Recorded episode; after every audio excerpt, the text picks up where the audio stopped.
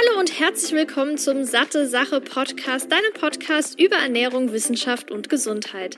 Mein Name ist Laura Merten, ich bin studierte Ernährungswissenschaftlerin und sorge mit Satte Sache dafür, dass Ernährungswissenschaft für alle verständlich wird und du noch smartere Entscheidungen in Sachen Ernährung triffst. In diesem Podcast spreche ich mal alleine, mal mit führenden Expertinnen und Experten über die wichtigsten Fragen rund um die Ernährung. Viel Spaß! Ich begrüße dich zurück hier zum Satte Sache Podcast und zwar für das vorletzte Mal dieses Jahr. Denn ich habe mich dazu entschieden, im Dezember eine Podcast-Pause einzulegen, weil bei mir in nächster Zeit super viele Veränderungen anstehen werden und ich da erstmal meinen Alltag komplett umstrukturieren muss. Deshalb brauche ich den Dezember einfach, um da so ein bisschen rein zu grooven, aber im Januar geht es dann wie gewohnt weiter. Heute gibt es aber erstmal eine neue Episode und zwar ein Interview mit dem Timo Osterhaus. Er ist Arzt und spricht mit mir über das Thema Hashimoto, weil er da auch absoluter Experte drin ist.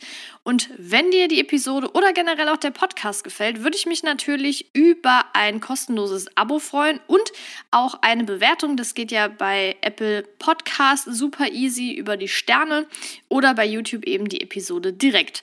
Hi Timo, ich wünsche dir einen guten Wochenstart. Es ist Montag. Ich freue mich, dass du hier mit dabei bist und über ein Thema sprichst, das so oft schon angefragt wurde, und zwar Hashimoto. Aber bevor wir da jetzt genauer drauf eingehen, bitte ich dich mal kurz vorzustellen für diejenigen, die dich noch nicht kennen. Ja, einen wunderschönen guten Morgen, Laura, beziehungsweise an alle Zuhörer natürlich auch. Ähm, wie du gerade schon gesagt hast, mein Name ist Timo, ich bin Timo Osterhaus. Ähm, ich bin Arzt. Auf der einen Seite ähm, versuche ich, die Medizin so ein bisschen anders zu sehen oder zu verstehen als viele andere Ärzte, glaube ich. Ähm, gibt keinen so einen richtigen Begriff dafür. Ne? Die einen nennen das irgendwie funktionelle Medizin, die anderen nennen es ganzheitliche Medizin. Grundsätzlich geht es darum, Ursachen für Erkrankungen zu finden und nicht nur Symptome zu bekämpfen, sondern halt, wie schon gesagt, die Ursache herauszufinden. Das heißt, gerade Dinge wie Ernährung spielen eine riesengroße Rolle, Lifestyle-Anpassungen, Regeneration spielen eine sehr, sehr große Rolle. Und das mache ich eigentlich so im Alltag bei mir in der Praxis. Das heißt, ich habe viele Menschen mit Schilddrüsenproblemen, sehr viele, wo der Darm eine große Rolle spielt, Hormone sehr, sehr viel. Ich habe auch viele Sportler bei mir. Und damit das Ganze eben nicht nur so auf meine Praxis begrenzt ist, habe ich eine Akademie gegründet letztes Jahr. Das heißt, ähm, ich gebe das Wissen auch weiter an Trainer, Therapeuten, aber auch an Endkunden. Ähm, das heißt, man kann sich bei uns wirklich weiterbilden, ein Zertifikat mit Prüfung am Ende machen oder man ist einfach Endkunde und sagt, ich möchte mich einfach im Bereich Immunsystem und Gesundheit weiterbilden. Und ähm, dann gibt es verschiedene Videokurse, die man sich anschauen kann. Und ansonsten geht es in meinem Leben eigentlich darum, Probleme bei anderen Menschen zu lösen. Entweder selber oder anderen Menschen zu zeigen, wie man diese Probleme löst. Und ähm, da mache ich ja etwas sehr ähnlich wie du auch. Nämlich hilfst du auch Menschen. Und ähm, ich glaube, das ist eigentlich meine Person so einfach und kurz runtergebrochen. Ja, auf jeden Fall sehr interessant. Ich finde deinen Ansatz auch sehr, sehr gut, weil du hast auch gesagt, oft würden, werden nur Symptome angegangen und bekämpft, ohne jetzt wirklich so eine Ursachenforschung zu betreiben. Und gerade das ist ja das Essentielle, was man eigentlich als erstes mal machen sollte, aber da fehlt leider auf die Zeit. Und oh. deshalb finde ich es auch cool, dass du zusätzlich noch so eine Akademie hast und deinen Podcast und auch bei Instagram noch super viel Aufklärung machst, um da auch so ein bisschen die Hintergründe ja zu zeigen und vor allem auch diese Hilfe zur Selbsthilfe, die ja auch sehr, sehr wichtig ja. ist. Absolut. Ja, nice. Dann würde ich sagen, starten wir direkt mal mit einer ganz wichtigen Frage, nämlich was ist Hashimoto überhaupt? Also Hashimoto ist letzten Endes eine entzündliche Autoimmunerkrankung. Ähm, Autoimmunerkrankung muss man sich immer so vorstellen, es hört sich super fancy an, ist eigentlich nur, dass der Körper oder das Immunsystem anfängt, sich selber zu bekämpfen, aber eben halt bestimmte Areale des Körpers, wie in diesem Fall dann die Schilddrüse. Also das Drüsengewebe wird hier attackiert oder beziehungsweise einzelne Bausteine der Schilddrüse wie Enzyme und andere Dinge. Und ähm, es gibt so verschiedene Phasen, es gibt eine Frühphase, es gibt eine Spätphase. Man muss sich das einfach so vorstellen, dass das Immunsystem fehlinterpretiert. Also ist, das Immunsystem denkt, die Schilddrüse wäre böse, beziehungsweise dieses Gewebe wäre böse, deswegen attackiert es. Das Ganze führt zu einer Entzündung und langfristig führt das dann eben zu einer Zerstörung der Schilddrüse, bis man irgendwann im Worst Case dann gar keine Schilddrüse mehr hat. Mhm. Und Jetzt auf deinen Punkt einzugehen und deinen Hintergrund, was sind denn die Ursachen dafür? Gibt es da konkrete Auslöser? Spielt da die Genetik, was ja, glaube ich, oft bei Autoimmunerkrankungen eine Rolle spielt, eine entscheidende Rolle? Oder zum Beispiel kam auch die Frage, kann eine Schwangerschaft Hashimoto auslösen? Also hat das auch was mit anderen Hormonen zu tun?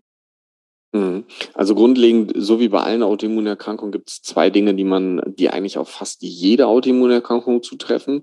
Nämlich erstens, die Ursachen sind nicht 100%ig geklärt. Das ist so, grundlegend denken die Menschen immer so, in der Medizin ist alles immer so, alles klar. Man mhm. weiß alles, man hat alles verstanden und man weiß, warum etwas so ist. Und dem ist erstmal gar nicht so. Also wenn man so ein Medizinbuch aufschlägt und man guckt sich die Erkrankung an, so bei jeder dritten Erkrankung steht Ursachen noch nicht hundertprozentig geklärt. Ja, ähm, man weiß dann schon sehr viel darüber. Wir wissen auch über Hashimoto sehr viel. Aber die Frage ist, ob wir in 60 Jahren nicht noch viel mehr wissen. Hashimoto ist schon eine der Autoimmunerkrankungen, die schon sehr, sehr gut verstanden ist. Und der zweite Punkt, der auch auf fast jede Autoimmunerkrankung zutrifft, ist, dass es eine genetische Determinante gibt.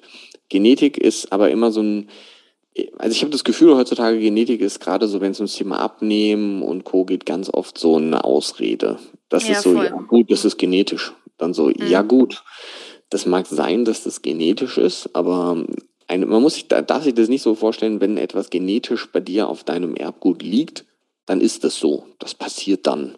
So, ganz viele Leute haben verschiedene Erkrankungen genetisch vererbt bekommen, kriegen diese Erkrankung aber trotzdem nicht. Das mhm. heißt, verschiedene Umweltfaktoren wie Lifestyle, wie Ernährung, wie Schlaf und eben auch chronische Entzündung in deinem System, die führen dann dazu, dass diese Bereiche auf deiner DNA, kennt jeder DNA, ist dieses Doppelhelix-Ding so, was man irgendwo in Jurassic Park oder so schon mal gesehen hat, dass diese bestimmten Bereiche dann abgelesen werden. Das heißt, wir haben zig verschiedene Bereiche auf der DNA, die jeweils für etwas stehen. Das ist wie so ein kleiner Buchstabencode, der dann da steht und daraus weiß dann der Körper, okay, ich produziere jetzt das oder das. Und grundlegend werden eben nicht alle dieser Bereiche immer abgelesen und produzieren deswegen auch nicht immer etwas. Und verschiedene Szenarien in unserem Leben führen dazu, dass diese genetisch bedingten Bereiche dann abgelesen werden oder nicht. Das heißt, nur weil etwas genetisch vererbt ist, heißt das noch lange nicht, dass man diese Erkrankung dann auch bekommt.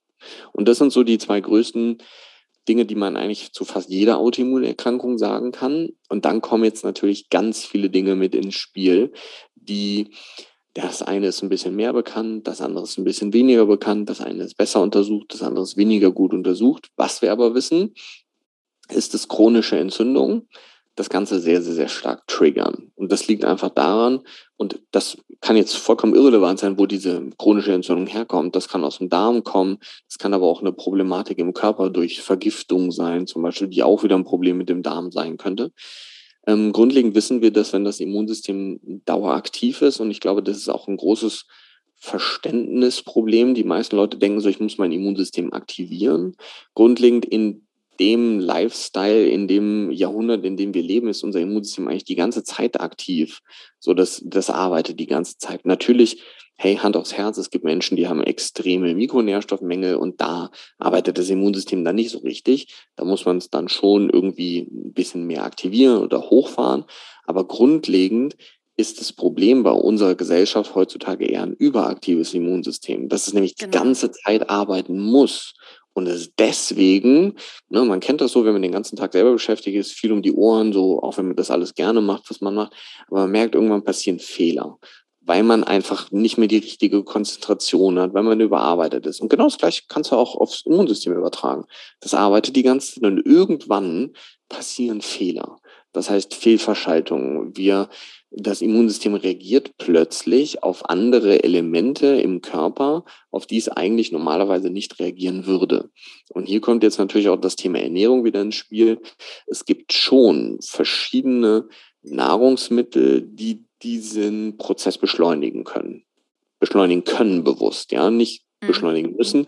Das heißt, ganz wichtig, jetzt ganz am Anfang auch gesagt, egal über welche Ernährungsform oder über welche Nährstoffe wir reden, das trifft nie auf jeden zu.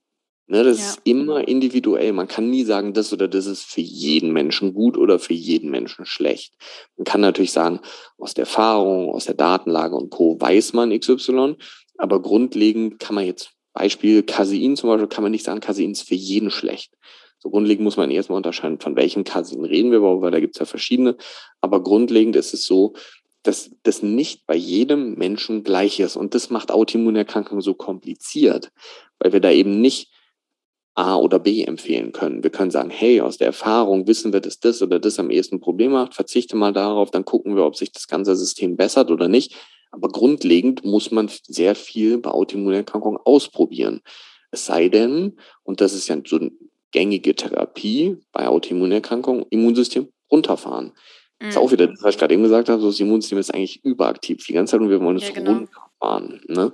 Und das kennt auch jeder, das ist so Cortison zum Beispiel. Das ist jetzt mhm. natürlich nicht so das, was wir gängig am ehesten bei jedem Patienten oder Klienten oder Menschen machen wollen, sondern eigentlich willst du herausfinden, hey, warum ist denn, wenn wir jetzt bei Hashimoto bleiben, warum greift der Körper denn jetzt die Schilddrüse an und was kann ich dagegen machen?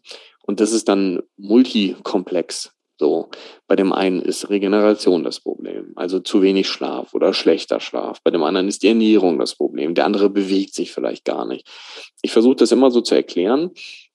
Stell dir mal so einen Eimer Wasser vor und dieser Eimer fasst irgendwie fünf Liter. So. Und wenn der Eimer Wasser oder wenn der Eimer überläuft mit Wasser, kriegst du halt ein Problem, weil dann läuft das Wasser halt auf dem Boden so. Grundlegend könnte man jetzt sagen. Ähm, und jetzt muss man halt herausfinden, welcher welcher Moment im Leben oder welche Situation in dem Leben eines, eines Menschen dazu führt, dass unterschiedliche Mengen an Wasser in diesen Eimer hereingefüllt werden. Das kann jetzt zum Beispiel sein, wenn du dir irgendwie Katharina anguckst, zum Beispiel. Katharina ist jetzt 40 so. Und ähm, kannst du dir überlegen, die Ernährung ist schlecht. So, dann wird die Ernährung in so einen 5 Liter Eimer vielleicht schon drei Liter Wasser reinkippen. Jetzt nur metaphorisch mit dem Wasser. Ne? Mhm. Ne? Also ist nicht wirklich ein Eimer Wasser dann. Ne? Ja, ist aber voll gut erklärt auf jeden Fall. Kann man sich sehr gut vorstellen. Danke. Und ähm, ja, und dann ähm, hat vielleicht Katharina jetzt nicht das Problem mit dem Schlaf und deswegen kommen da nur so 200 Milliliter rein. Dann hat sie vielleicht Nährstoffmenge, das macht dann nochmal 200 Liter, dann bewegt sie sich nicht richtig, also macht irgendwie nur einmal die Woche, geht ein bisschen spazieren, da kommt dann nochmal ein Liter rein. Und das ist das, was man jetzt herausfinden muss, was bei demjenigen das größte Problem ist, weil es macht jetzt keinen Sinn, an einer Schraube zu drehen, wo vielleicht nur 200, 300 Milliliter Wasser in diesen Eimer reinkommen, sondern wir müssen eigentlich an der Schraube drehen, wo der größte Anteil an Wasser in den Eimer hereinkommt, damit die diese Menge verringern können. Und da ist heutzutage halt häufig Ernährung so eines der Grundprobleme. Ich weiß auch gar nicht, warum das so ist. Die meisten Menschen wissen, denke ich, also seien wir ja mal ganz realistisch und ehrlich, so die meisten machen Ernährung so mega kompliziert. So kompliziert mhm. ist es eigentlich gar nicht. Also wenn man ehrlich ist, klar, wenn man jetzt so ins Detail geht, die ganzen Mikronährstoffe und sowas anguckt, aber so, also ehrlich, wir wissen, wir müssen viel Gemüse essen, wir brauchen ein bisschen Obst. Ähm, so, und wir sollten wenig verarbeitete Lebensmittel essen und jetzt nicht irgendwie jeden zweiten Tag Pommes, äh, also frittierte Fette und sowas in uns reinschaufeln. Wenn, und das beherzigt ja schon kaum einer. So, ja. Mhm. Und ähm, deswegen ist natürlich Ernährung ein Riesenproblem. Und äh, mit Ernährung kommt dann auch so dieses Darmthema, was dann auch dazu kommt. Dann funktioniert das nicht richtig. Und ähm, dann haben wir halt so einen Formkreis aus verschiedenen Sachen, die dann alle dieses Autoimmunsystem bedingen oder triggern können. Ja, also es ist gut, dass du das nochmal mit dem Immunsystem gesagt hast, dass das ja überarbeitet ist in dem Falle. Ich habe ja jetzt auch für das Buch das Kapitel über Immunsystem und Gesundheit, Ernährung und so weiter geschrieben und da habe ich auch nochmal explizit gesagt, dass es ja nicht darum geht, das Immunsystem zu boosten so krass, das wird ja oft verwendet, sondern wir wollen es in der normalen Funktion unterstützen. Und wenn man jetzt zum Beispiel einen Nährstoffmangel hat, sagen wir jetzt mal, Vitamin D ist ja so der Klassiker zum Beispiel, oder Zink, dass man dann schaut, dass der Mangel ausgeglichen wird, aber man will das Immunsystem ja jetzt nicht zur Überarbeitung anregen, sondern einfach nur, dass es normal funktioniert. Also sehr gut, dass du das an der Stelle nochmal erwähnt hast. Jetzt möchte ich nochmal ein bisschen genauer auf die Ernährung eingehen. Also ich habe eine Podcast-Episode, da geht es komplett nur um antientzündliche Ernährung. Also wenn man da vielleicht nochmal genauer dran interessiert ist, die auf jeden Fall hören. Da will ich jetzt auch gar nicht so krass ausführlich drauf eingehen gehen. Aber vielleicht kannst du noch mal gerade auch aus der Praxiserfahrung sagen, du hast jetzt gemeint, oft ist Ernährung die Stellschraube, aber ich denke auch Lifestyle und sowas, wie du gesagt hast, ne, wenig Bewegung, gerade Homeoffice-Arbeit, Büroarbeit, dann geht man mal vielleicht spazieren, ist halt auch nicht so ausreichend. Aber wie wie siehst oder wie empfiehlst du das denn in deiner Praxis? Sagst du dann, mach mal so Tagebuch und schau, wo es bei dir hängt? Oder gibt es da konkrete Sachen, die du schon direkt empfiehlst? Also grundlegend frage ich natürlich erstmal. Ne? Ähm, das heißt, wenn ich mit den Leuten eine Anamnese mache, die jetzt nicht so standardmäßig fünf, sechs Minuten dauert, sondern eher so eine Dreiviertelstunde, 30 Minuten, 45 Minuten sowas, da merkst du ja schon recht schnell. Gibt so ein, so ein typisches Beispiel, du fragst die Leute, und Ernährung läuft? Und dann sagen die, ja, Ernährung ist gut. Und dann meinst du, okay, ganz kurz, nur gut ist ja so ein sehr dehnbarer Begriff. Kannst du mhm. das vielleicht mal erklären? Ja, boah, das ist jetzt schwierig. Ja, ganz einfach. Ähm, kurz nur erklären, was hast du gestern gegessen? Ja, gestern war jetzt nicht so gut. Ja, das, das, ist ein Klassiker. So, das ist wirklich fast immer so, ja. Äh, und dann weißt du schon so, okay, Ernährung ist auf jeden Fall eine Baustelle.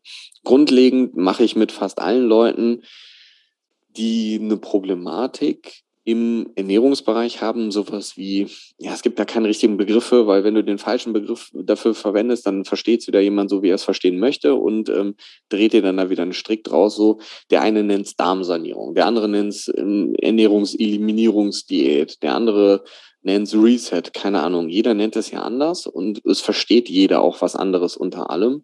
Das ist, glaube ich, so ein Grundproblem, was wir in diesem Gesundheitsding sowieso im Moment haben. Das jeder das, was jemand anders sagt, irgendwie anders interpretiert. Ja, und ähm, das ist so Thema Low Carb so. Ja, was ist denn Low Carb so? Keine Ahnung, für mich vielleicht was ganz anderes als für dich. Das ist ja keine Definition und so Darmsanierung ist auch keine Definition. So, und deswegen ist, glaube ich, ganz wichtig, dass man sich erstmal darüber bewusst wird, was, welches Wort benutzt man, beziehungsweise was will man damit machen. Und ganz einfach, ähm, gibt verschiedene Möglichkeiten, wie man da herangehen kann. Aber ich mache schon so für so ein bisschen unterschiedlich, wie das Problem ähm, des Darmes aufflackert oder ob ich das Gefühl habe, der Darm ist eine, eine große Baustelle, mache ich schon sowas wie so eine vier- bis fünfwöchige Eliminierungsdiät. So und bewusst, ich habe es gerade eben schon mal gesagt, nicht jedes Lebensmittel, was potenziell schlecht ist, ist für jeden schlecht. Ich nehme aber alle Dinge, die ein potenzielles Problem, meiner Erfahrung nach, häufig darstellen, raus ohne jetzt zu wissen, ob genau das das Problem bei demjenigen ist. Aber damit nehme ich alles raus, was ein Problem sein könnte. Ja, das heißt Gluten zum Beispiel. Wissen wir, kann chronische Entzündung machen, muss es nicht. Ist jetzt was anderes, ob man mit chronischen Entzündungen reagiert, als wenn man ähm, Zöliakie hat, also komplett auf ähm, Gluten oder Gliadin im genauesten verzichten muss. Ähm, Casein hatten wir eben auch schon. Gerade so dieses moderne Casein, dieses A1-Casein, was wir haben, macht halt Probleme. A2 zum Beispiel aus Ziegen und so macht wesentlich weniger ein Problem. Aber auch das macht nicht bei jedem ein Problem. Ne? Ganz wichtig. Und das Dritte, was man auch noch rausnehmen kann, sind Lektine. Ähm, also alles, was so theoretisch eben mit Lektinen zu tun hat, Lebensmittel, Hülsenfrüchte und so. Dazu sei gesagt, das hängt natürlich sehr, sehr, sehr stark von der Zubereitung ab. Wenn ich gerade lange koche oder wenn ich keime, zerstöre ich Lektinstrukturen, was wieder positiv ist. Ist jetzt für jeden eine lektinarme Ernährung notwendig? Nein, darum geht es auch nicht. Es geht darum, dass man Dinge rausnimmt, die ein Problem machen können und das dann Schritt für Schritt nach diesen 28 Tagen langsam wieder hinzuzufügen, um zu gucken, worauf reagiert man oder worauf reagiert man eben nicht. Und das ist etwas, was sehr, sehr gut funktioniert und eigentlich auch die, ich will jetzt nicht sagen die einzige Methode, aber die, die so aus der Erfahrung mit am besten funktioniert, vor allem weil sie auch praktikabel ist für die Leute. Weil meistens ist ja so, muss man ja auch ehrlich sagen, so Theorie und Praxis sind ja zwei vollkommen unterschiedliche Baustellen. So es ist alles nice to nice to have, wenn man das alles weiß, aber ob der Mensch das dann auch so umsetzen kann, ist immer schwierig. Und deswegen so ein festes Grundgerüst zu haben, am Anfang auf solche Dinge zu verzichten, Alkohol rauszunehmen, zum Beispiel auch für diese vier bis fünf Wochen, ähm, macht definitiv, definitiv Sinn. Das heißt, im Umkehrschluss, Nudeln und sowas fällt dann erstmal weg. Ähm, es fallen dann Milchprodukte, fallen dann weg. Ähm, und letzten Endes geht es auch nicht darum, auf alles 100%ig zu verzichten. Je mehr, desto besser.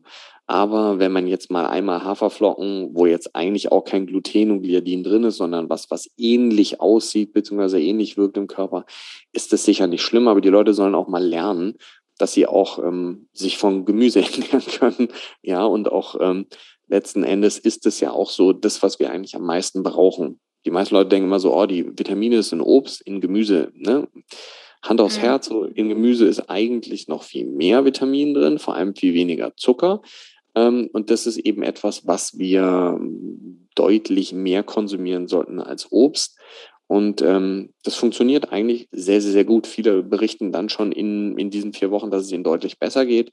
Man kann das Ganze noch unterstützen, indem man supplementmäßig unterstützt, also Verdauungssystem, Verdauungsenzyme zum Beispiel. Man kann mit Glutamin oder Vitamin D zum Beispiel arbeiten. Das ist aber dann sehr individuell bei jedem auch ein bisschen anders.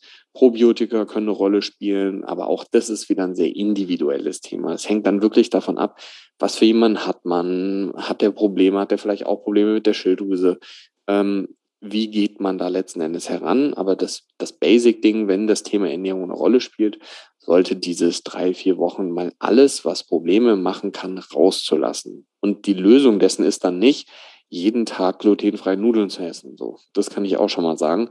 Ähm, klar kann man das mal machen, absolut fein. Aber es geht darum, das Ganze auch so ein be bisschen bewusster wahrzunehmen. Und der zweite Punkt ist definitiv der, dass du so an dieser Regenerationskomponente schrauben musst, weil wir wissen ja, dass wir tagsüber und nachts andere Hormonstati haben. Das heißt, morgens ist zum Beispiel Schilddrüse und Cortisol aus der Nebenniere sehr, sehr aktiv. Nachts eher Melatonin und ähm, alles letzten Endes, was mit Wachstumshormonen dann zu tun hat. Und es führt einfach dazu, dass unser Immunsystem nachts primär arbeitet, aber tagsüber so ein bisschen, naja, so ein bisschen runterfährt oder unterdrückt wird von unserem System. Und deswegen ist Regeneration auch so essentiell wichtig und Schlaf, damit wir dem Immunsystem überhaupt genügend Zeit geben, damit es wirklich arbeiten kann. Und Schlaf ist so, ich will mal schätzen, so bestimmt bei 80, 90 Prozent der Lolle, äh, der Lolle, der Leute spielt es eine Rolle. Ähm, und ähm, ja, das sind so zwei mit der wichtigsten Dinge. Was ich natürlich auch mache, sind Blutwerte, wobei man sagen muss, da würde ich jetzt nicht zu spezifisch in dieses Autoimmungeschehen am Anfang ähm, reingehen, sondern erst wirklich versuchen, die Basics umzusetzen und dann zu schauen, wo kann man danach, wenn wir dann nicht weiterkommen, wirklich ins Detail gehen, also sich die Feinheiten dann anzuschauen. Aber klar, gerade wenn man ums Thema, über das Thema Hashimoto redet, Hashimoto macht ja irgendwann eine Unterfunktion. Ähm, das heißt, ganz am Anfang haben wir so durch diese entzündliche Komponente meist sogar eine Überfunktion, kann auch zwischendurch während der Unterfunktion dann, die dann am Ende kommt, kann es auch immer wieder Überfunktionsphasen geben. Ne, genauso kann es Unterfunktionsphasen geben. Hashimoto ist nicht so, so straight, dass es immer gleich abläuft. Ne, wir haben so Schübe, die wir kriegen können von jetzt auf gleich. Und da ist es halt wichtig, dass man dann weiß, mit was hat man es zu tun. Ist es eine Hashimoto oder nicht? So ein Schub klingt wieder ab. Da kann man entgegenwirken. Aber grundlegend ist es natürlich schwierig, eine Hashimoto, eine Autoimmunerkrankung macht eine Unterfunktion. Wir können aber gleichzeitig trotzdem auch eine Unterfunktion aufgrund von Nährstoffmängeln haben, weil wir dem System einfach zu wenig Sprit geben. Weil, ne, der Motor fährt auch, wenn er, wenn, wenn du mit dem Auto nicht mehr fährst, kann das sein, dass der Motor kaputt ist. So, das wäre so Autoimmunerkrankung oder ist auch gleichzeitig kein Benzin mehr drin. Ne? Kann ja beides gleichzeitig vorkommen. Und deswegen ist es schon wichtig, sich auch so diese, wichtigsten Nährstoffe für die Schilddrüse anzugucken. Das heißt, Eisen ist ganz, ganz, ganz wichtig. Aminosäuren bzw. Eiweiß ist ganz wichtig. Ähm, wir brauchen Selen und wir brauchen Jod. Das sind so diese vier wichtigsten Dinge. Ähm, und das gilt es natürlich dann noch aufzufüllen. Werbung Hast du dir schon mal Gedanken um deine Omega-3-Zufuhr gemacht? In den Industrieländern ist die ausreichende Fettzufuhr kein Problem. Das Problem liegt hier eher in der Art der Fettsäuren und besonders in dem Verhältnis von Omega-6 zu Omega-3-Fettsäuren, welches bei 5 zu 1 liegen sollte. Allerdings ist es hierzulande eher 10 zu 1, beziehungsweise gerade bei Jugendlichen sogar bis zu 25 zu 1. Die Vorzüge von Omega-3-Fettsäuren sind auch durch zahlreiche Studien gesichert, wie zum Beispiel das EPA EPA und DHA zu einer normalen Herzfunktion beitragen, DHA zur Erhaltung einer normalen Gehirnfunktion sowie normaler Sehkraft beiträgt. Wenn jemand, wie auch ich, jetzt aber kein und vor allem nicht regelmäßig Fisch isst, ist es wichtig, eine Alternative zu finden. Daher kann es durchaus sinnvoll sein, hochwertiges pflanzliches Algenöl zu nutzen und genau das bekommst du bei Norsan zusätzlich auch aus umweltschonendem Anbau. Das vegane Omega-3 von Norsan enthält zudem hochwertiges Bio-Olivenöl als Antioxidant und 800 internationale Einheiten veganes Vitamin D3. Neben dem Öl bietet Norsan auch das hochdosierte Omega-3 in Kapseln an und das Gute daran, weder das Öl noch die Kapseln haben einen fischigen Geruch oder Geschmack. Damit auch du dich jetzt vom Omega-3-Experten Norsan überzeugen kannst, konnte ich einen Rabattcode für dich ergattern. Mit dem Code SatteSache15, klein und zusammengeschrieben, bekommst du 15% Rabatt auf deine gesamten Neukundenbestellungen. Ganz einfach unter www.norsan.de per Mail oder Telefon einlösen und deinen eigenen Omega-3-Bedarf decken, sowie den deiner Liebsten. Werbung Ende. Hm. Ja, finde ich jetzt gut, dass du nochmal diese Mikronährstoffe angesprochen hast, weil ich kann ja vielleicht kurz aus Erfahrung von mir berichten. Ich hatte eine Unterfunktion, also von dem TSH-Wert jetzt ähm, war der, glaube ich, bei 6,5 oder so, also schon recht hoch. Und da habe ich dann eben dieses L-Tyroxin bekommen, Klassiker. Irgendwann dachte ich mir, ich habe keinen Bock mehr, diese Hormone einzunehmen. Das kann doch irgendwie vielleicht auch mit Jod zusammenhängen, ne? weil ich hatte eine Zeit lang echt extrem wenig Jod gegessen und auch nie Salz benutzt, was ja auch so Jodquelle ist für viele. Und dann habe ich mit meinem Arzt gesprochen und der meinte, gut, auf eigene Gefahr können Sie natürlich das L-Tyroxin mal absetzen und Jod supplementieren. Äh, das habe ich dann auch gemacht und war nach sechs Monaten wieder bei ihm und siehe da, der Wert war bei, keine Ahnung, 1,9 oder sowas. Also es hat bei mir dann wahrscheinlich an dem Jod gelegen.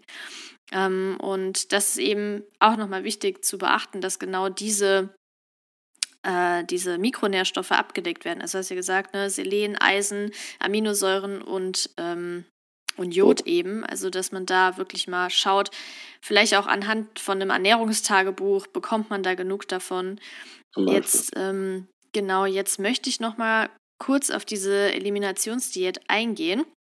Du meintest jetzt, das soll man alles eliminieren. Sagst du dann, das soll man von heute auf morgen komplett alles rausstreichen und dann nach und nach jeweils das Lebensmittel integrieren, um zu schauen, wie man darauf reagiert? Weil es geht ja auch andersrum. Also, dass man jetzt sagt, ich lasse jetzt erstmal Gluten weg und schaue, wie es mir dann geht.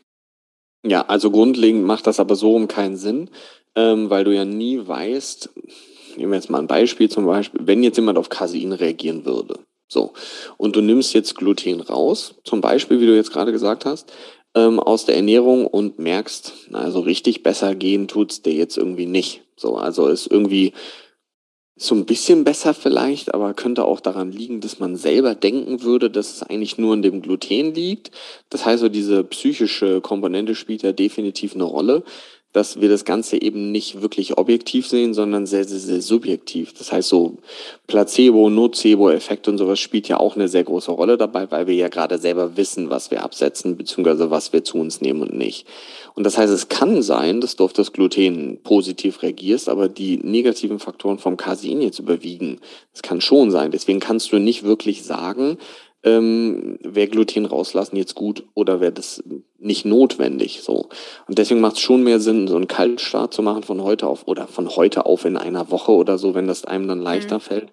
Ähm, dass man dann aber für diese vier, fünf Wochen wirklich nichts davon konsumiert und dann eins nach dem anderen wieder reinnimmt, um zu gucken, ob es irgend, wann der Moment kommt, wo es einem schlechter geht. Aber nicht so nach fünf Wochen dann an einem Tag Gluten wieder rein, am anderen Tag Casein wieder rein, ja, genau. am Tag danach, ne? sondern dann so wochenweise zum Beispiel. Und mit reinnehmen meine ich dann auch nicht, in der Woche danach dann irgendwie 15 Kinderriegel essen oder so und dann sagen so, ja, ich habe Kinderriegel jetzt wieder reingenommen. So. Ja, das ja. ist alles schon passiert. Ja, ähm, deswegen ähm, dann wirklich einzelne Nahrungsmittel beziehungsweise Quellen versuchen wieder mit reinzunehmen und zu gucken, ob es einem schlechter geht. Weil wenn es einem wirklich richtig gut geht von der Ernährung her, wird man es auch wesentlich schneller merken, wenn es einem schlechter geht als umgekehrt. So, dieses für eine Woche Gluten rausnehmen, kann sein, dass es einem dann besser geht, kann aber auch sein, dass es einem nicht besser geht, sondern dass die Leute das erst so nach zwei, drei Wochen merken. Und dann wird es auch einfach sehr schwierig, einzelne Dinge rauszunehmen. Deswegen, wenn so eine Eliminierungsdiät macht es viel mehr Sinn, einen Start, also einen Kaltstart zu machen und dann Schritt für Schritt die Dinge langsam wieder mit reinzunehmen. Und ich glaube, die Leute verstehen das auch bei Instagram ganz oft falsch. Wenn man so über Lektine, Gluten oder Gliadin redet und sagt, oh ja, das kann das und so, dann denken die Leute immer so, man darf das nie wieder essen. Mhm. So, darum geht's ja auch nicht. So, ja, das ist ja, das sagt ja auch keiner so, du darfst nie wieder eine Pizza essen oder nie wieder eine Pommes essen. Jeder würde sich aber hinsetzen und sagen, so Transfette sind mega schlecht und gesundheitsschädlich. So. Aber hey, Hand aufs Herz, so 80, 90 Prozent oder 80, 85 Prozent gut, 20 Prozent mhm. nicht so gut, perfekt. So grundlegend passt der Körper sich auch an Dinge ja an, die Stress machen, mit denen er nicht gut klarkommt, was ja auch etwas ist, woran wir wieder wachsen, woran wir uns unsere Anpassungsfähigkeit letzten Endes trainieren. Und das ist ja auch ganz wichtig, dass wir diese Anpassungsfähigkeit nicht verlieren. Weil wenn du jetzt irgendwie fünf Jahre kein Gluten isst und dann isst du es einen Tag wieder, dann Game Over wahrscheinlich. Ähm, ist natürlich dann auch wieder individuell bei jedem anders, aber es geht darum, das in Maßen alles zu konsumieren und nicht in Massen. Ne? Mhm. Das ist einfach so das Wichtige. Ja, finde ich mega, dass du das sagst. Ich bin ja auch, und ich glaube, da stimmen auch super viele Ernährungsfachkräfte und eben Ernährungsmediziner, die sich mit dem Thema auseinandersetzen, ähm, ein, dass diese 80-20 oder 90-10-Regel langfristig einfach super gut umzusetzen ist, als sich jetzt dauernd alles Mögliche zu verbieten, weil irgendwann kommt der Cut und dann denkt man, ja, drauf geschissen. Ich äh, werfe jetzt irgendwie alles über Bord, weil es nicht alltagstauglich ist, weil es psychisch irgendwann ja auch an die Substanz geht, wenn man sich ja. dauernd irgendwas verbietet, was vielleicht andere in deinem Umfeld essen, wo du auch Bock drauf hast. Ja. Von daher finde ich das auch wichtig, dass du das jetzt angesprochen hast. Jetzt eine Frage, die noch kam, das hat jetzt vielleicht nichts direkt mit, das heißt vielleicht, das hat jetzt nichts mit, direkt mit Ernährung, sondern eben mit dieser medizinischen Komponente zu tun. Was aber sich auch viele fragen und auch damals meine Frage beim Arzt war, und zwar, was ist wichtiger, der TSH-Wert oder der FT3 und FT4-Wert, der ja auch nicht direkt immer bestimmt wird? Also grundlegend ist es essentiell wichtig, alle drei Werte sich anzugucken. Weil eigentlich, wenn wir nur ein, ich mache mal ein Beispiel, der TSH-Wert ist bei, keine Ahnung, 1,3, 1,4 und man hat sich den jetzt angeguckt ähm, und denkt, super, TSH-Wert ist gut. So bis 1,5, schön, klasse, das passt. Man hat sich jetzt T3 und T4 nicht angeguckt. Hätte man sich jetzt T3 und T4 angeschaut, hätte man gesehen, dass T3 ultra niedrig ist und T4 ultra hoch ist zum Beispiel. So sieht, wenn ich mir nur den TSH-Wert anschaue, aus, als wäre alles in Ordnung. Macht umgekehrt gibt es das Ganze logischerweise auch. Das heißt, ich habe gute T3, T4-Werte, ähm, ich habe einen schlechten TSH-Wert, der hoch ist. Wäre eine, eine Möglichkeit für eine latente Schilddrüsenunterfunktion, dass diese Schilddrüsenhormone für denjenigen nicht reichen. Oder kann auch sein, dass ich ein, ein Problem habe, letzten Endes, was mit einer anderen Drüse, also Nebenniere und Co. zu tun hat. Was wir spüren, in unserem System ist es T3 an und für sich. Also das merken wir, wenn der Wert zu niedrig ist. Das ist dann das, was dann so diese Unterfunktionssymptome ausmacht. Und das ist, glaube ich, auch so ein ganz großes Problem, warum ähm, ganz viele Leute sich mit Schilddrüsenhormonen nicht gut fühlen, weil sie dann Thyroxin nehmen, also T4, und ähm, die Konversion von T4 in T3 nicht wirklich funktioniert. Und das ist dann so ein Ding, wenn ich dann zur Kontrolle mir immer nur den TSH-Wert anschaue, mhm. dann sehe ich ja nicht, wie der T3-Wert, also wie die Konversion ist. Und das ist ein sehr, sehr, sehr, ja, ich glaube, ein System, was man sich gerne zu einfach macht, das anzuschauen. Man könnte das Ganze sogar noch weiter spinnen und könnte sogar noch das reverse T3 mit in den Raum werfen. Das wäre so ein vierter Schilddrüsenwert ähm, also das RT3, was auch ein sehr, sehr schöner Wert ist, den man sich jetzt aber auch nicht immer angucken muss der ähm, eben auch zeigt, dass dieses T4 nicht nur in das T3 umgewandelt werden kann, sondern eben auch wie das in das RT3. Das sieht genauso aus wie das T3, nur halt genau andersrum. ist quasi sowieso spiegelverkehrt.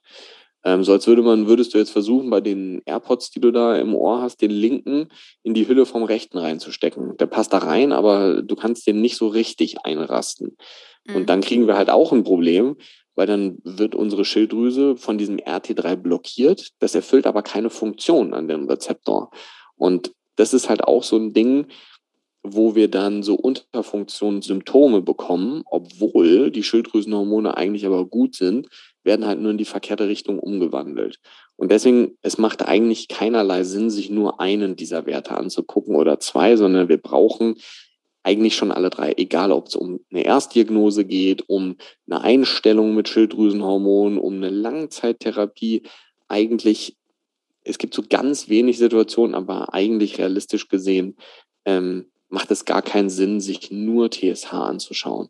Wir kriegen den TSH-Wert zum Beispiel, wenn wir verschobene Mikronährstoffe haben, zu wenig Eisen zum Beispiel kriegen wir nur über Eisensupplementation oder Eiseninfusion oder wie auch immer wir den Eisenwert erhöhen, ähm, kriegen wir eine gute Anpassung vom TSH-Wert zum Beispiel hin. Dadurch, dass sich die Schilddrüsenhormone dadurch wieder erhöhen, weil mehr produziert wird. Das heißt, auch da macht es aber dann Sinn, sich alle Werte anzuschauen und nicht nur einen. Mhm.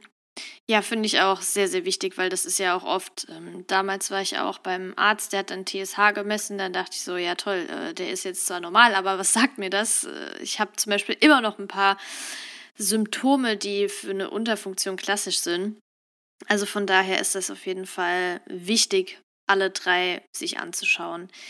Was ja auch ein Symptom ist, ist, dass man schneller zunimmt. Und das war jetzt auch oft die Frage, wie kann ich trotz Hashimoto abnehmen und den in Anführungszeichen Hormonbauch loswerden? Ich weiß gar nicht, ob so, ob man das überhaupt so sagen kann, dass es sowas gibt. Aber kannst du da vielleicht ein paar Tipps geben, worauf man achten sollte? Oder gibt es da überhaupt bestimmte Dinge, auf die man achten sollte? Also mit Hormonbauch verstehe ich jetzt so diesen typischen, ich esse was und kriege irgendwie einen aufgeblähten Bauch. Das meint derjenige, oder? Ich weiß es nicht genau. Also das, die Frage war, wie kann ich den Hormonbauch in Anführungszeichen loswerden? Okay. Ähm, also grundlegend ist ja jetzt nicht so die Fettanlagerung im, im Bauchbereich erhöht bei Hashimoto, zumindest jetzt nicht primär unbedingt. Ähm, waren ja jetzt zwei Fragen. Die erste Frage mit diesem Hormonbauch. Also ich verstehe diesen Hormonbauch jetzt so, dass die, die Mädels oder die Menschen ähm, mit Hashimoto ähm, letzten Endes auf Nahrungsmittel häufig so reagieren, ähm, dass wenn sie etwas zu sich nehmen, und das ist ganz oft unabhängig davon, was sie zu sich nehmen, dass sie dann mit einem aufgeblähten Bauch reagieren. Mhm. Ähm, das ist ein sehr, sehr, sehr häufiges Phänomen, weil die Schilddrüse unter anderem als eine der Funktionen, man muss sich vorstellen, so immer wenn man eine Erkrankung versucht zu verstehen oder auch eine Therapie, macht es Sinn, sich zu überlegen, was dieses Organ denn für eine Funktion hat. Also Schilddrüse ist so der Bürgermeister des Körpers. So, das heißt, der, die Schilddrüse reguliert eigentlich alles, muss man sagen. Von Zellteilung über Wachstum. Deswegen ist so Schilddrüsenunterfunktion im Mutterleib zum Beispiel enorm schlecht. Und deswegen ist Schilddrüsenunterfunktion auch im Neugeborenen-Screening dabei, weil Schilddrüsenunterfunktion mit extremen Wachstumsretardierungen zusammenhängt. Das heißt, dass die Kinder dann gar nicht erst wachsen. So, also Schilddrüse macht eigentlich fast alles. So das, was die meisten kennen, ist so Wärme und Kälte, also Thermoregulation, Stoffwechselaktivierung. Also wenn die Schilddrüse gut funktioniert, kann sie den Stoffwechsel hochfahren und sie macht es warm. So ein bisschen wie so eine Heizung. Was sie aber auch macht, und das wissen ganz viele nicht, sie hat eine Funktion an der Verdauung. Also nicht direkt, sondern indirekt, indem sie dafür sorgt, dass Magensäure produziert wird. Und wenn wir nicht genügend Magensäureproduktion haben, und das trifft auf sehr, sehr, sehr viele Leute zu, und jetzt ganz wichtig, wenn man nur eine Sache mitnimmt hier aus dem Podcast, dann gerne das, dass nämlich die Symptome von einer Situation, in der man zu viel Magensäure hat, genau die gleichen sind, wie wenn man zu wenig Magensäure hat. Sodbrennen ist also nicht direkt ein Zeichen für zu viel Magensäure, sondern kann mhm. in einem Großteil der Fälle eher ein Symptom sein für zu wenig Magensäure. Ja. Und Schilddrüsenunterfunktionssymptome ähm, sind unter anderem eben auch dieser aufgeblähte Bauch, der dann eben daher kommt, dass wir zu wenig Magensäure haben und die Proteine, Eiweiß und anderen Strukturen nicht richtig verdaut werden können und damit unverdaut in den Darm reinkommen. Und damit verschiebt sich unsere Darmflora so ein bisschen. Das heißt, wir kriegen unterschiedliche Bakterien, ähm, die letzten Endes durch diese Partikel angefüttert werden oder auch nicht angefüttert werden. Nennt sich dann irgendwann so eine, hat dann was mit einer Verschiebung der Mikrobiom ähm, Bakterien zu tun, also so SIBO nennt sich das irgendwann so Dünndarmfehlbesiedlung. Und dann kann das eben langfristig dazu führen, dass eben so ein aufgeblähter Bauch ein ganz typisches Symptom davon ist. Und Sodbrennen wäre dann zum Beispiel auch eine Möglichkeit. Und das geht ganz, ganz, ganz oft weg, wenn die Leute dann eine gut eingestellte Schilddrüse haben. Und das ist eigentlich auch so der Tipp, den man geben sollte, wenn es ums Thema Abnehmen geht. Hashimoto-Patienten, ja, Thema Abnehmen spielt eine Rolle, beziehungsweise Zunehmen spielt eher eine Rolle, weil wir uns in der Unterfunktion befinden. Wenn die Schilddrüse aber gut eingestellt ist, sei es jetzt auf der einen Seite über Hormone oder auch über Mikronährstoffe, dadurch, dass man, du hast eben gesagt, du hast eine, schon eine Podcast-Folge zum Thema antientzündlichem Essen, dass man antientzündlich versucht, das ganze System zu primen, dass man die Entzündung so gut es geht runterfährt. Jetzt nicht die Entzündung durch Training oder Bewegung oder so, die sind ja gewollt langfristig, ja. Ähm, aber dass man dadurch eben langfristig dazu beiträgt, dass die Schilddrüse gut eingestellt ist. Das sind wieder die vier Nährstoffe, über die wir eben gesprochen haben, die eine essentielle Rolle spielen. Weil realistisch gesehen, jetzt wenn wir das Immunsystem außen vor lassen, wenn du Hashimoto hast und du hast eine gut eingestellte Schilddrüse und ehrlicherweise muss man sagen, schon so 80, 80, 85 Prozent der Patienten mit Hashimoto brauchen ein Schilddrüsenhormon. So wird wahrscheinlich nicht gut ohne gehen. Vielleicht geht es besser, wenn man die Mikronährstoffe einstellt, je nachdem, was fehlt individuell. Aber grundlegend sind, je nachdem, wie weit fortgeschritten das Ganze schon ist, ähm, profitieren die meisten schon deutlich von dem Schilddrüsenhormon. Und dann ist Abnehmen eben deutlich leichter, wenn man mhm. sich wieder in dem Bereich befindet, wo die Hormone einigermaßen normal sind. Ja, voll gut. Äh, Finde ich alles mega, mega spannend, auch dass du jetzt den Zusammenhang mal erklärt hast, weil ich glaube, das haben die allermeisten gar nicht auf dem Schirm. Vielleicht Ärzte, ja, die verstehen die Physiologie und so weiter, aber gerade wenn man einen aufgeblähten Bauch beispielsweise hat oder eben dieses Sodbrennen, dann denkt man direkt, oh, ich esse vielleicht ein bisschen falsch oder wie auch immer. Und ich will jetzt natürlich nicht sagen, dass bei jedem Hashimoto dahinter stecken könnte, aber es ist ja auch nicht schwer, das herauszufinden, ob die Schilddrüse gut funktioniert oder nicht. Und deshalb macht es auf jeden Fall Sinn, das sich mal anzuschauen. Ich Macht denke, sowieso auch für jeden, der dieses Symptom nicht hat, Sinn. Ne? Also ich finde ja. schon, dass jeder ähm, versuchen sollte, sich ähm, einer vernünftigen Kontrolle alle ein, zwei Jahre zu unterziehen, so wie wir jedes Jahr zur Zahnarztkontrolle gehen und unser Auto auch in den TÜV bringen, macht es auch Sinn, dass man sich ab und an Blut abnehmen lässt, so, ähm, um zu schauen, wie das System von innen ähm, funktioniert. Mhm. Ja, auf jeden Fall. Ich denke, du hast mega viele Tipps jetzt auf den Weg gegeben. Also ich fand die Podcast-Episode echt sehr, sehr lehrreich. Ich habe abschließend noch eine sehr essentielle Frage, die oft kam. Und mhm. einmal vor allem in Bezug darauf, dass es vegan lebende Menschen geben soll, die Hashimoto geheilt haben. Und das ist die Frage, ist Hashimoto heilbar? Weil das liest man ja echt in so alternativmedizinischen, möchte ich es jetzt mal nennen, Büchern, Ratgebern, dass das auf jeden Fall machbar ist. Ja, also grundlegend sagen wir mal Jein. Also eigentlich ist die Antwort klar. Nein, es ist nicht heilbar, weil es ist eine Autoimmunerkrankung, die wir mhm. haben. Sie ist einstellbar, beziehungsweise ja. man kann dazu, dafür oder letzten Endes dazu beitragen, dass das System weniger aus den Fugen gerät und dadurch die Erkrankung weniger aktiv ist. Aber heilen, dass sie weg ist, das kannst du eigentlich nicht. Was es ab und an schon mal gibt, und das habe ich jetzt auch schon mehrfach gesehen. Klar, ich habe es noch nie selber gesehen, ähm, aber ich habe schon Hashimoto-Patienten gesehen, die im Ultraschall keine Schilddrüse hatten. Und mit denen wurde mehrere Jahre lang, ähm, aber nicht vegan bei denen, ähm, mehrere Jahre lang Therapie gemacht, Lifestyle-Anpassung gemacht. Und mehrere Jahre später, und ich kenne sogar jemanden, bei dem das auch so ist, ähm, ist mehr Schilddrüsengewebe im Ultraschall wieder nachweisbar. Grundlegend muss man natürlich in so, eine, in so einer Situation immer hinterfragen, haben da dieselben Leute das Ultraschall gemacht? Hat derjenige, der das Ultraschall gemacht hat, vielleicht beim ersten Mal eine Fehlmessung gemacht oder beim zweiten Mal eine Fehlmessung gemacht? Es ist nicht aussagekräftig, wenn das bei ein, zwei, drei Leuten so ist. So, ja, grundsätzlich. Gibt natürlich sehr viele Fehlerquellen, die damit reinspielen. Aber, und jetzt kommt das große Aber, ähm, ich bin schon der festen Überzeugung davon, dass du durch eine Optimierung deines Lifestyles, deiner Gesundheit, deiner Nährstoffe, deiner Ernährung, deiner Regeneration und Co.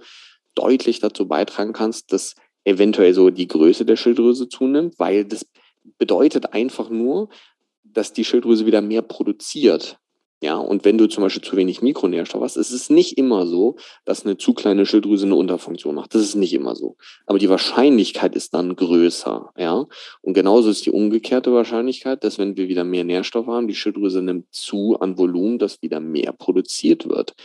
Und ich glaube grundsätzlich, dadurch, dass wir natürlich in der klassischen Medizin sehr wenig auf dieses Thema Lifestyle, Mikronährstoffe und Co. schauen, muss man sagen, sind die ganzen Daten, die wir haben, natürlich auch auf dieses Schulmedizinische begrenzt. Das heißt, es gibt ja sehr wenig Untersuchungen, die sagen, was man alles machen könnte bei Hashimoto. Also es gibt schon sehr viel, das ja, aber es ist dann auch immer die Frage, wie viel davon wirklich publiziert wird, beziehungsweise wie viel dann wirklich erscheint in einem, in einem Review und ähm, heilbar, nein, positiv beeinflussbar, sodass die Symptome deutlich weniger werden? Ja.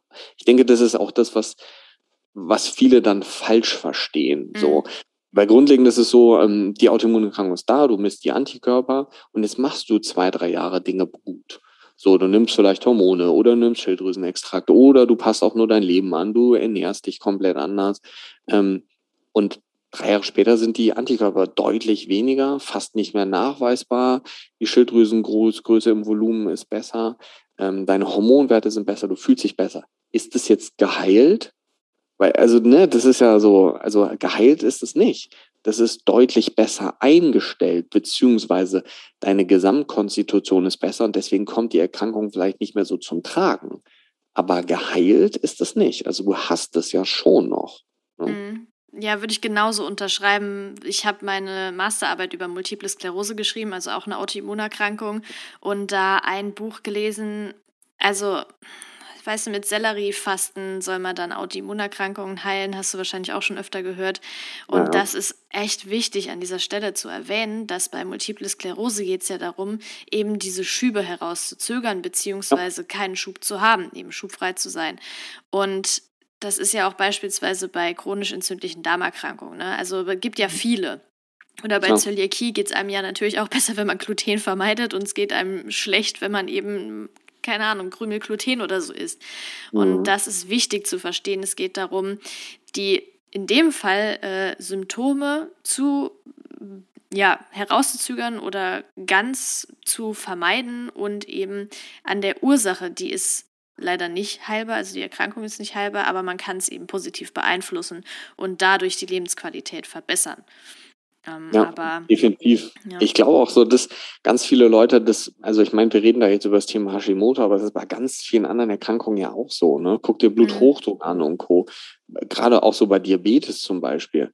Ähm, da, da könnte man sogar noch interpretieren und sagen, so, es gibt schon Leute, die Diabetes geheilt haben, in Anführungsstrichen, wobei auch dann da wieder die Frage ist, ob es nur stumm ist und still ist und runtergefahren ist.